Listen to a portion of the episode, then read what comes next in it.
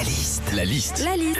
La liste de Sandy sur Nostalgie. Cette pression, c'est la période des conseils de classe. Ce matin, tu t'es penché sur les appréciations qu'on peut trouver sur les bulletins scolaires sandwich. Ouais, et j'imagine que toi, Philippe, comme Régis, vous avez déjà eu en appréciation trop de bavardage. Oui, ouais. Ouais, vous l'avez Trop de blabla, Ouais. princesse Erika. Non mais bon, c'est vrai que c'est un classique, mais tu vois, moi à l'inverse, et ben sur mes bulletins scolaires, les profs me mettaient trop réservée, Ah. trop discrète, inexistante même j'ai eu, ouais.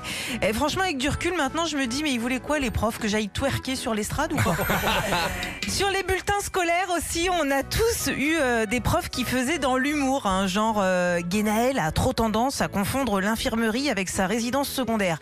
Ouais, bah ouais, mais en même temps, c'est vrai qu'on on aimait bien euh, aller à l'infirmerie de temps en temps, hein, c'est vrai. Après, le, le seul problème, c'est quand t'arrivais que t'es un genou égratigné ou un œil crevé, le seul truc qu'on te donnait, c'était un sucre. Ouais, c'est vrai, c'est vrai.